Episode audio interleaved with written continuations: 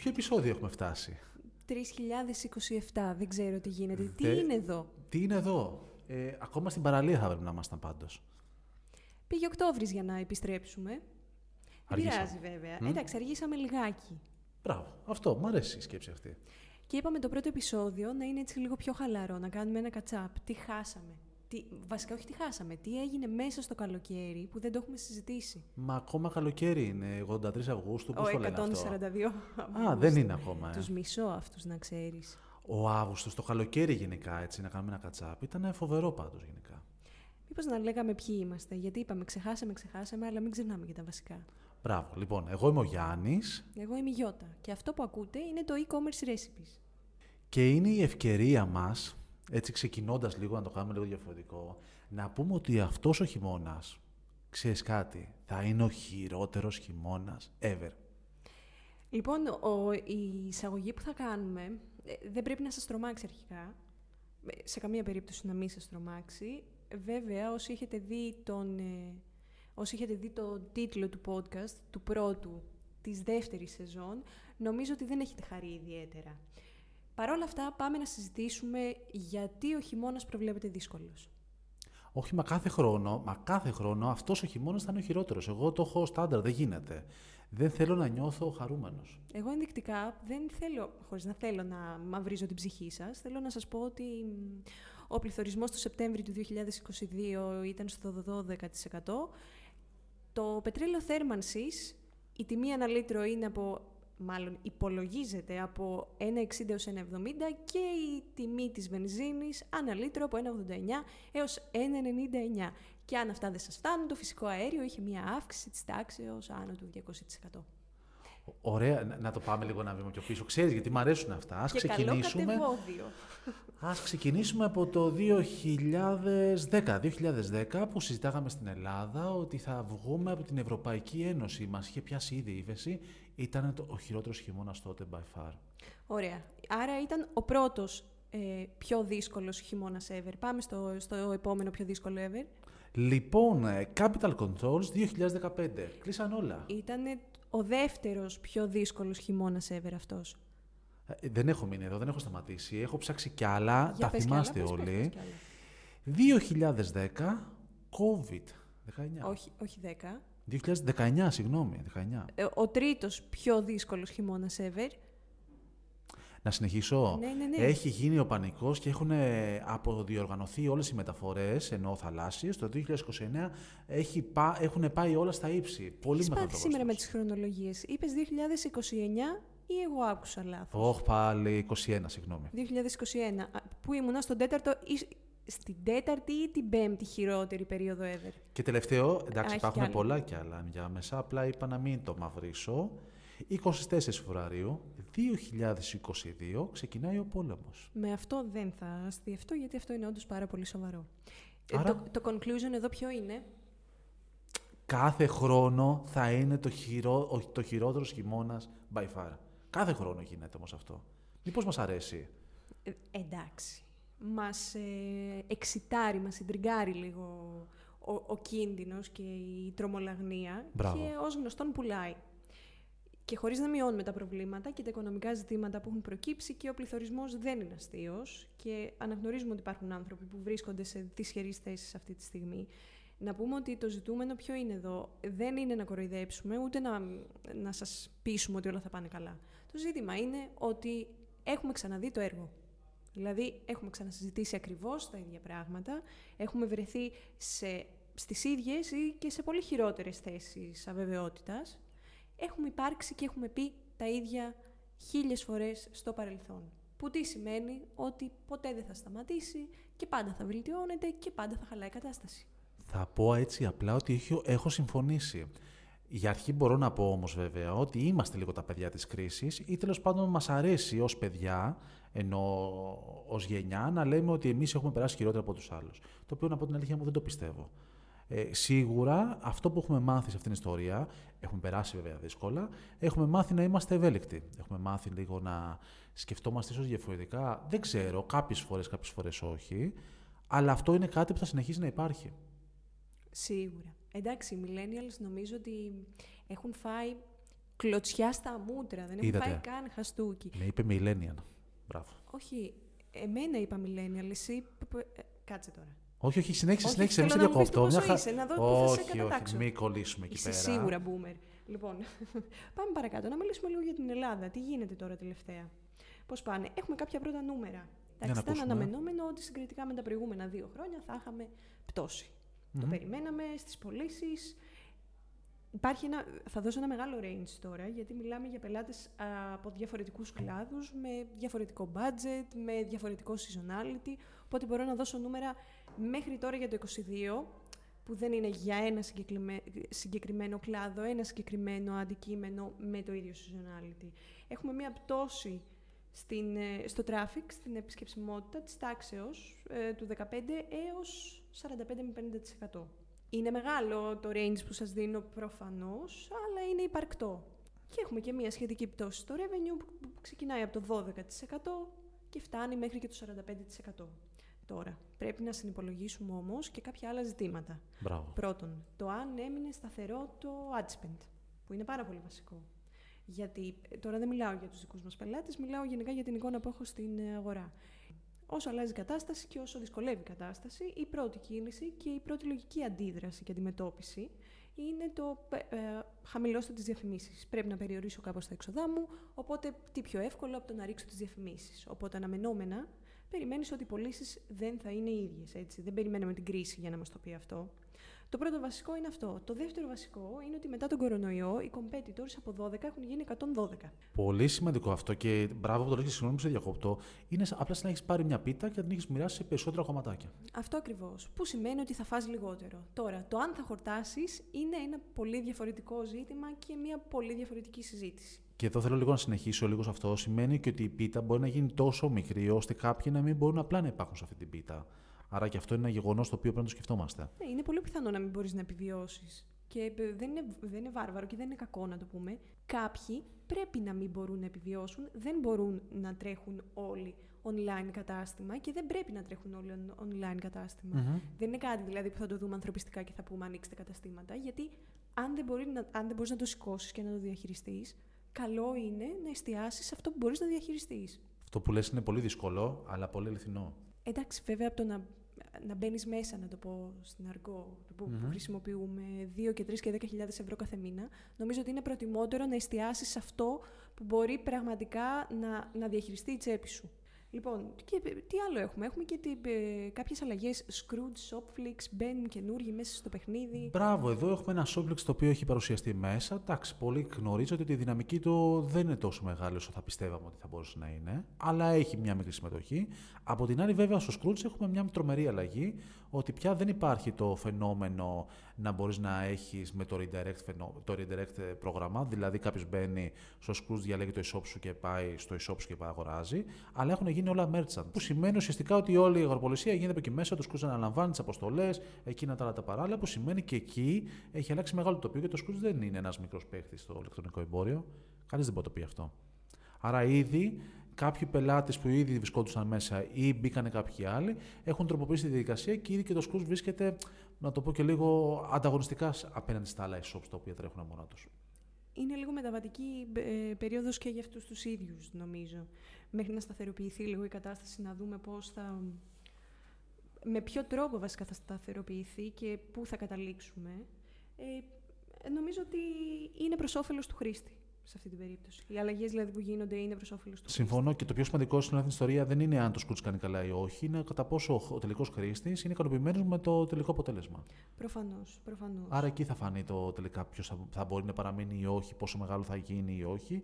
Και αυτό ήταν και κάτι που έπρεπε να το βλέπουμε εμείς και τόσα χρόνια. Δηλαδή, θα έλεγα εγώ τώρα, ότι δεν μπορείς να είσαι μόνος στο Scrooge μέσα και να περιμένεις. Καλά, το μονοκάναλο εννοείς. Το Ναι. μονοκάναλο πέθανε. Το μονοκάναλο έχει πεθάνει, μας έχει αφήσει χρόνους και νομίζω ότι όσοι τρέχετε διαφημίσεις αυτή τη στιγμή βλέπετε πολύ μεγάλη αναδιανομή στο από πού σας έρχεται το traffic πραγματικά και από πού σας έρχονται οι πωλήσεις. Δηλαδή νομίζω ότι από εδώ και πέρα ε, διαμεσολαβητές τύπου Scrooge και Shopflix και Best Price και δεν ξέρω και εγώ τι άλλο μπορεί να προκύψει, εμ, θα κατέβουν στην κατάταξη. Δηλαδή, νομίζω ότι θα εστιάσουμε λίγο περισσότερο στο performance από εδώ και πέρα. Εγώ θα πω για κάποιο. Ε, πήκαραν έτσι, πήκαραν μέσα στο 20 και το 21. Νομίζω ότι ε, έπιασαν τα, τα ποσά που δεν θα φανταζόταν και αυτοί ποτέ ότι θα έπιαναν. Ναι, και αυτή η κρίση, βέβαια, από τρόπο να φέρει με το COVID, μας έκανε κάτι φοβερό, το οποίο μέσα στα αρνητικά βλέπουμε και τα θετικά. Είναι ότι απίστευτο ποσό ανθρώπων και χρηστών χρησιμοποιούν το ηλεκτρονικό εμπόριο για να κάνουν πωλήσεις. Και εδώ νομίζω ότι έχεις κάτι πολύ καλό σε αυτό εκεί. Έχεις βρει... Ναι. Μια πες το, γιατί... Είναι, ωραία η πάσα, είναι ωραία η πάσα. Γιατί σας είπαμε ότι με την τρομολαγνία άκρη δεν βγάζεις και ε, σε επηρεάζει και ψυχολογικά πάρα πολύ. Σε επηρεάζει και σαν ε, customer, σε επηρεάζει και σαν επαγγελματία, σε επηρεάζει και προσωπικά. Δηλαδή δεν μπορείς να σκέφτεσαι μόνιμα μαύρα και αρνητικά. Οπότε, τουλάχιστον για τους επαγγελματίες και για τους συναδέλφους μας και για τους ανθρώπους που ασχολούνται με marketing και development, τα νέα είναι καλά, γιατί διάβαζα πρόσφατα σε μία έρευνα ότι 22% των ε, ερωτηθέντων σε μία έρευνα σχετικά με το αν, αν δεν υπήρχε κανένα health risk, δηλαδή βγαίνοντας έξω δεν υπήρχε κορονοϊός, αν θα συνέχιζαν να, να αγοράζουν ηλεκτρονικά ή αν θα στρέφονταν ξανά στα φυσικά καταστήματα, 22% απάντησε ότι θα συνέχιζε να αγοράζει αποκλειστικά online και το 39% ότι θα το μοίραζε equally ανάμεσα σε φυσικό κατάστημα και σε, και σε e-shop. Το οποίο για μας είναι πάρα πολύ ευχάριστο πρόφανος, γιατί βλέπουμε ότι η εξοικείωση που πιστεύαμε ότι θα ερχόταν κατά τη διάρκεια του COVID με τα online καταστήματα, τελικά έφτασε και τελικά ο κόσμος, ο κόσμος συνήθισε. Και πόσο μάλλον όταν μιλάμε για την Ελλάδα που είμαστε λίγο πιο. Είμαστε λίγο πιο παραδοσιακοί. Εγώ θα πω και κάτι άλλο, ότι όλη αυτή η κρίση αυτό που μας βοήθησε είναι να δημιουργηθούν αρκετά e-shop και να δοκιμαστούν αρκετά e-shop κατά τη διάρκεια αυτή, ώστε να μπορέσουν να επιβιώσουν κάποια τα οποία έχουν πιο μεγάλη δυναμική. Σίγουρα το να έχει κάποιος ένα e-shop, εγώ αν το βλέπα επιχειρηματικά, θα έλεγα ναι ότι πρέπει να υπάρχει. Πρέπει να υπάρχει γιατί είναι σαν να έχεις δημιουργήσει ένα επιπλέον κανάλι πώλησης που πριν δεν το είχες. Δηλαδή, όσοι, όσοι επιχειρηματίες την περίοδο που έγινε το COVID δεν είχαν e-shop και δεν προλαβαίναν να το έχουν το e-shop πάρα πολύ γρήγορα, αντιλαμβάνονται ότι πλέον χάσαν την ευκαιρία της στιγμή. Που ήταν τεράστια εκείνη η ευκαιρία. Ξεριστία, μην είμαστε αποθαρρυντικοί, όντως, γιατί και εγώ πριν σου είπα ότι δεν, καλό είναι να μην έχουν όλοι και δεν είναι όλα για όλους. σω και να είναι το συγκεκριμένο, αλλά το ζήτημα είναι να έχεις ξεκάθαρο στόχο. Δηλαδή, αν ε, αποφασίζεις ότι θες να είναι βασική πηγή εισοδήματος ένα e-shop, πρέπει να ρίξεις και τα αντίστοιχα χρήματα, δηλαδή να διαθέτεις το αντίστοιχο budget και το αντίστοιχο effort από πίσω. Ε, σίγουρα θέλει πολύ περισσότερο χρόνο για να το πετύχεις αυτό. Αν αποφασίσεις ότι θες ένα e-shop συμπληρωματικά, πρέπει να κάνεις άλλες κινήσεις. Δηλαδή, ποιο είναι το objective, αυτό συζητάμε κάθε φορά. Σωστά. Ε, τι θες να πετύχεις και αντίστοιχα τι κινήσεις θα κάνεις για να το πετύχεις. Οπότε, ναι, θεωρητικά, Όλοι έχουν πρόσβαση στη τεχνολογία, όλοι μπορούν να ανοίξουν ένα e-shop. Το θέμα είναι γιατί, για ποιο λόγο το χρειάζονται, τι θέλουν να πετύχουν με αυτό και να έχουν και ένα μακροπρόθεσμο πλάνο για το πού βλέπουν ή τι, σε τι αποσκοπούν μέσα στα επόμενα τρία χρόνια, ένα χρόνο, πέντε, δέκα χρόνια. Δηλαδή να έχουν ξεκάθαρη εικόνα. Τώρα από εκεί και πέρα, τώρα η σεζόν που ξεκινάει, για μας είναι καλή, τουλάχιστον για εμάς τους δύο. Και όχι μόνο για εμάς τους δύο, για πάρα πολλούς είναι πολύ καλή, γιατί αυτή τη στιγμή ξεκινάει, ασχέτως το που λέμε καταστροφές και όλα τα άλλα που μπορούμε να πούμε τα αρνητικά, βλέπουμε την περιοδικότητα των εποχών, εννοώντας ότι μπαίνει το φθινόπωρο, έχει το χειμώνας, έχουν τα Χριστούγεννα και όλα τα άλλα, βλέπουμε ότι το κοινό συνεχίζει να ενδιαφέρεται για αυτά. Δηλαδή δεν έχει σταματήσει να υπάρχει για αυτούς τα Χριστούγεννα ή η Black Friday. Συνεχίζει. Κοίτα, αγοραστικά δεν πιστεύω ότι θα πληγούμε πάρα πολύ τώρα μέσα στο χειμώνα. Δηλαδή θεωρώ ότι θα είναι αντίστοιχη η συμπεριφορά με τα προηγούμενα χρόνια. Προφανώς και κανένας δεν σταματάει να ψωνίζει τα Χριστούγεννα. Είναι η νούμερο, η νούμερο ένα περίοδος. Η, η αγαπημένη καπιταλιστική περίοδος, νομίζω, του, του έτους. Είναι η χαρά του καπιταλισμού τα Χριστούγεννα. Αγοράζεις και μανταλάκι με Άι Βασίλη, γιατί έχει πάνω Άι Βασίλη. Δεν το... Έτσι, έτσι, και να σου πω κάτι. Δεν το κράζω και καθόλου, γιατί είναι μια φορά το χρόνο κάντο να ξεσπάσεις. Αυτό δεν νομίζω ότι θα αλλάξει και εγώ δεν το πιστεύω ότι θα αλλάξει. Τώρα αυτό που ενδέχεται να αλλάξει είναι το καλάθι. Δηλαδή εκεί ίσως περιμένω μία μικρή πτώση στα καλάθια. Ή μπορούμε να δούμε και διαφορετικές αγοραστικέ συνήθειες. Α πούμε, τώρα εγώ λέω τυχαία, λόγω ότι ο κόσμος μπορεί να φοβηθεί να αγοράσει πετρέλαιο, να σκεφτεί πώς μπορεί να ντυθεί πιο ζεστά. Το λέω γενικά. Άρα μπορεί εκεί να αλλάξει Του, του σχο- λέω εγώ τώρα σε κάποιους. Εξαιρετικό το πετρέλαιο για δώρο Χριστουγέννων. Αλλά, Όποιος θέλει ναι, να ένα μου κάνει. μπιτονάκι. Όποιος θέλει να μου Σας στέλνω τη κάνει. διεύθυνσή μου τώρα. Α, και έχω φυσικό αέριο. Δεν ξέρω για καλό αν είναι ή Εντάξει, να όχι. σου πω αλλά εντάξει. κράτα το και το βγάζεις μετά στη μαύρη αγορά. Έτσι όπως που πάει η κατάσταση. Δεν μην σκέψτε τα Όμως, επιχειρηματικά. Είπες κάτι πάρα πολύ καλό. Το εμπόριο, σε οποιαδήποτε περίοδο και αν ε, είναι, υπάρχει, δεν σταματάει. Προφανώς και θα συνεχίσει να υφίσταται. Προφανώς και ο κόσμος δεν θα σταματήσει να αγοράζει online. Ακριβώς. Και ό,τι και να συζητάμε και ό,τι και να ακούτε να σας λένε, προφανώς και δεν θα σταματήσουν οι πωλήσεις. Αλλά εγώ εδώ θα μείνω σε κάτι που πραγματικά εντυπωσιάστηκα όπως το είπες. Για να μπορέσουμε να πάμε σε ωραία βήματα, είναι πολύ ενδιαφέρον αυτό που είπες. Πρέπει να έχεις ένα προγραμματισμό, πρέπει να έχεις ένα πρόγραμμα να σκεφτείς, δεν ξέρω εγώ, ένα έτος, δύο έτη, τρία έτη. Και το πιο σημαντικό που είπες, που εγώ το καταγράφω, πραγματικά μπράβο σου, είναι ότι πρέπει να έχεις ένα scope, δηλαδή να ξέρεις για ποιο λόγο κάνεις αυτό. Και τι θες να πετύχεις, δεν είναι απλά γιατί το κάνουμε. Προφανώς πωλήσει θέλουμε να κυνηγήσουμε όλοι. Μόρι, εξή ποιο είναι το θέμα. Ότι η πρώτη απάντηση που έρχεται στο μυαλό και το δικό σου φαντάζομαι και το δικό μου και όλων. Όταν σε ρωτάνε τι θες να πετύχεις, είναι να βγάλω λεφτά. Δηλαδή, είναι τόσο απλό το πράγμα. Πολύ εύκολο, ναι, Έλα, αλλά μωρέ, δεν είναι εσύ. απάντηση. Ε, ρε, εσύ, να σου πω κάτι. Το κέρδος είναι το ζήτημα. Πάντα το κέρδος είναι το ζητημα Μμμ. Αλλά δεν μπορείς να κοιτάς το κέρδος και να μην κοιτάς την υπόλοιπη πορεία. Εννοώ ότι, Ναι. ωραία, το κέρδος προφανώς και για το κέρδος δουλεύουμε όλοι. Αλλά υπάρχουν κάποια βήματα, υπάρχουν κάποιες σταθερές, υπάρχουν κάποιες πορείες συγκεκριμένες που πρέπει να τα ακολουθήσεις θες δεν θες. Δηλαδή δεν είναι ότι θέλω να βγάλω χρήματα, ανοίγω ένα e-shop. Ωραία. Τώρα εμείς οι δύο δεν θα ήμασταν εδώ να κάνουμε αυτή την κουβέντα, θα ήμασταν και οι δύο εκατομμυριούχοι Ναι, ναι, ναι. και δεν θα κάναμε podcast αυτή τη στιγμή. Όπως ένας ε, συνεργάτης κάποια στιγμή με ρώτησε, πες μου τι μπορώ να πουλάω για να γίνω εκατομμυρίουχο. Ε, του λέω ρε φίλε, αν το ξέρα δεν θα το έκανα εγώ. Τώρα Προφανώς δηλαδή. εσένα θα το λέω. Προφανώς εμένα περίμενες. Λοιπόν. Άρα συμφωνώ. Άρα τι κάνουμε τελικά με αυτή την κρίση; Τι κάνουμε με αυτή την κρίση; Κάνουμε ό,τι κάναμε και το προηγούμενο διάστημα. Προετοιμαζόμαστε κανονικά για τη σεζόν που ακολουθούν. Χριστούγεννα έρχονται, Black Friday έρχεται. Αν δεν είστε ήδη προετοιμασμένοι, περαστικά. Μιλάω, απευθύνομαι Εννοείται στους περαστικά, συναδέλφους ναι. τώρα. Δηλαδή, νομίζω ότι φέτος θα είναι πολύ πολύ τρελή και η Black Friday και ε, το, το Christmas season. Οπότε προετοιμαζόμαστε κανονικά.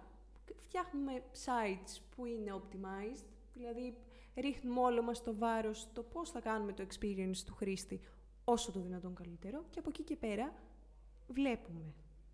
Δηλαδή ας μην προδικάζουμε.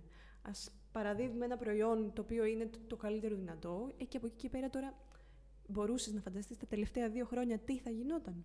Όχι για κανένα λόγο. Και να ξέρεις και εγώ στο σκεπτικό μου, στο mentality μου είναι ότι όσα πράγματα μπορώ να τα επηρεάσω, θα τα επηρεάζω. Αυτά που δεν μπορώ να επηρεάσω, δεν μπορώ να τα επηρεάσω και θα πρέπει να ζήσω με αυτά. Άρα σκέφτομαι πόσο ευέλικτος είμαι σε αυτή τη διαδικασία, σε αυτή την Ακριβώς. εικόνα που έχουμε, σε αυτή την πραγματικότητα. Μ' αρέσει, δεν μ' αρέσει, είναι πραγματικότητα. Έχω ένα, μια στρατηγική όμως, την οποία την έχω σκεφτεί και ξέρω που μπορώ να δω σε δύο χρόνια, τρία χρόνια, για να μπορέσω με μικρά μικρά βήματα και πάντα με μικρά βήματα για να μπορώ να νιώθω ότι κάτι γίνεται, να μπορέσω να δω πού μπορώ να φτάσω εκεί πέρα. Και βέβαια πάντα να πα- ξανά επαναπροσδιορίζω αν αυτά που κάνω είναι καλά ή όχι. Και γενικά έχω δει ότι οι μεγαλύτερες βελτιώσεις γίνονται απλά αν βελτιώνεις αυτά τα μικρά μικρά πραγματάκια που σου ξεφεύγουν και σιγά σιγά γίνουν λιγότερα. Άρα, αν φέτος το έτος ο χειμώνας θα είναι ο χειρότερος, τι λες, θα είναι.